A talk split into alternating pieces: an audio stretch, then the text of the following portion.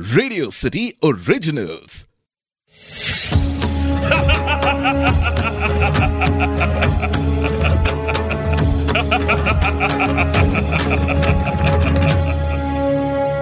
मैं हूँ दशानन रावण।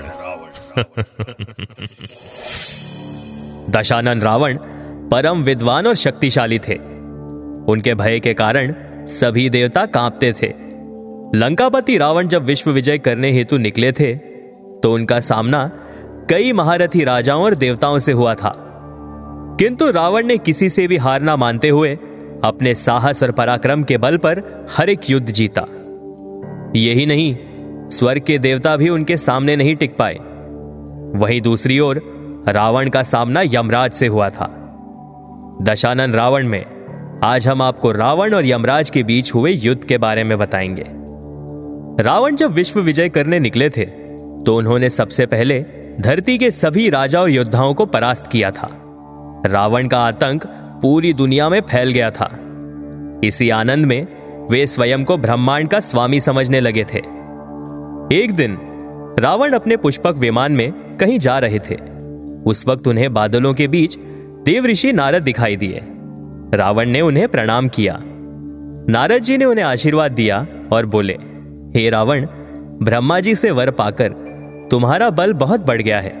तुम सबको जीत चुके हो, किंतु एक बात मेरी समझ में नहीं आती, तुम इन बेचारे मनुष्यों को क्यों मारते हो? यदि तुम्हें अपनी शक्ति का पराक्रम दिखाना ही है तो तुम यमराज के पास जाओ और उनसे युद्ध करो। सभी को अपने लोक में बुलाने वाले यमराज को परास्त करने के उपरांत ही तुम विश्व विजेता कहलाओगे।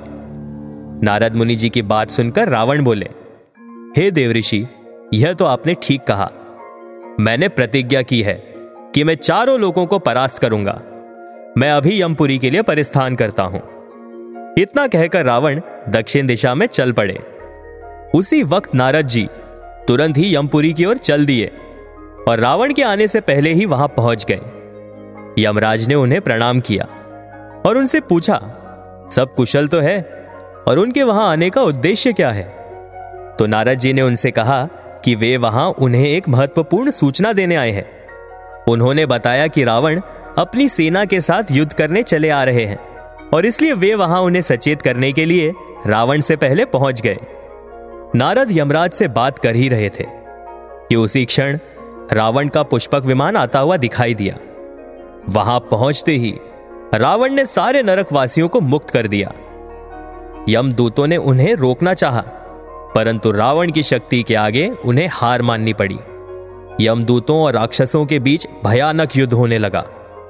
युद्ध के दौरान यमराज ने जैसे ही रावण के प्राण हरने हेतु अपना पाश निकाला तो चारों ओर अग्नि जल उठी। सभी देवता रावण और यम के बीच इस भयानक युद्ध को देख रहे थे। ठीक उसी वक्त वहाँ ब्रह्मदेव प्रकट हुए और उन्होंने यमराज को ऐसा करने से रोका। ब्रह्मदेव ने यम से कहा कि उन्होंने रावण को वर दिया है। कि उन्हें देवताओं के हाथों से नहीं मारा जाएगा। फिर ब्रह्मदेव के कहने पर यमराज वहाँ से चले गए। जब यमराज वहाँ से लौट गए तो रावण ये समझ बैठे कि उन्होंने यम को हरा दिया है और फिर वे लंका लौट गए। तो ये थी दशानन रावण और यमराज की कहानी।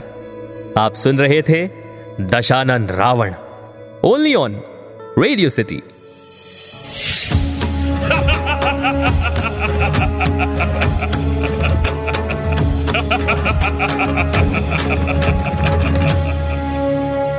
मैं हूँ दशानन रावण। रावण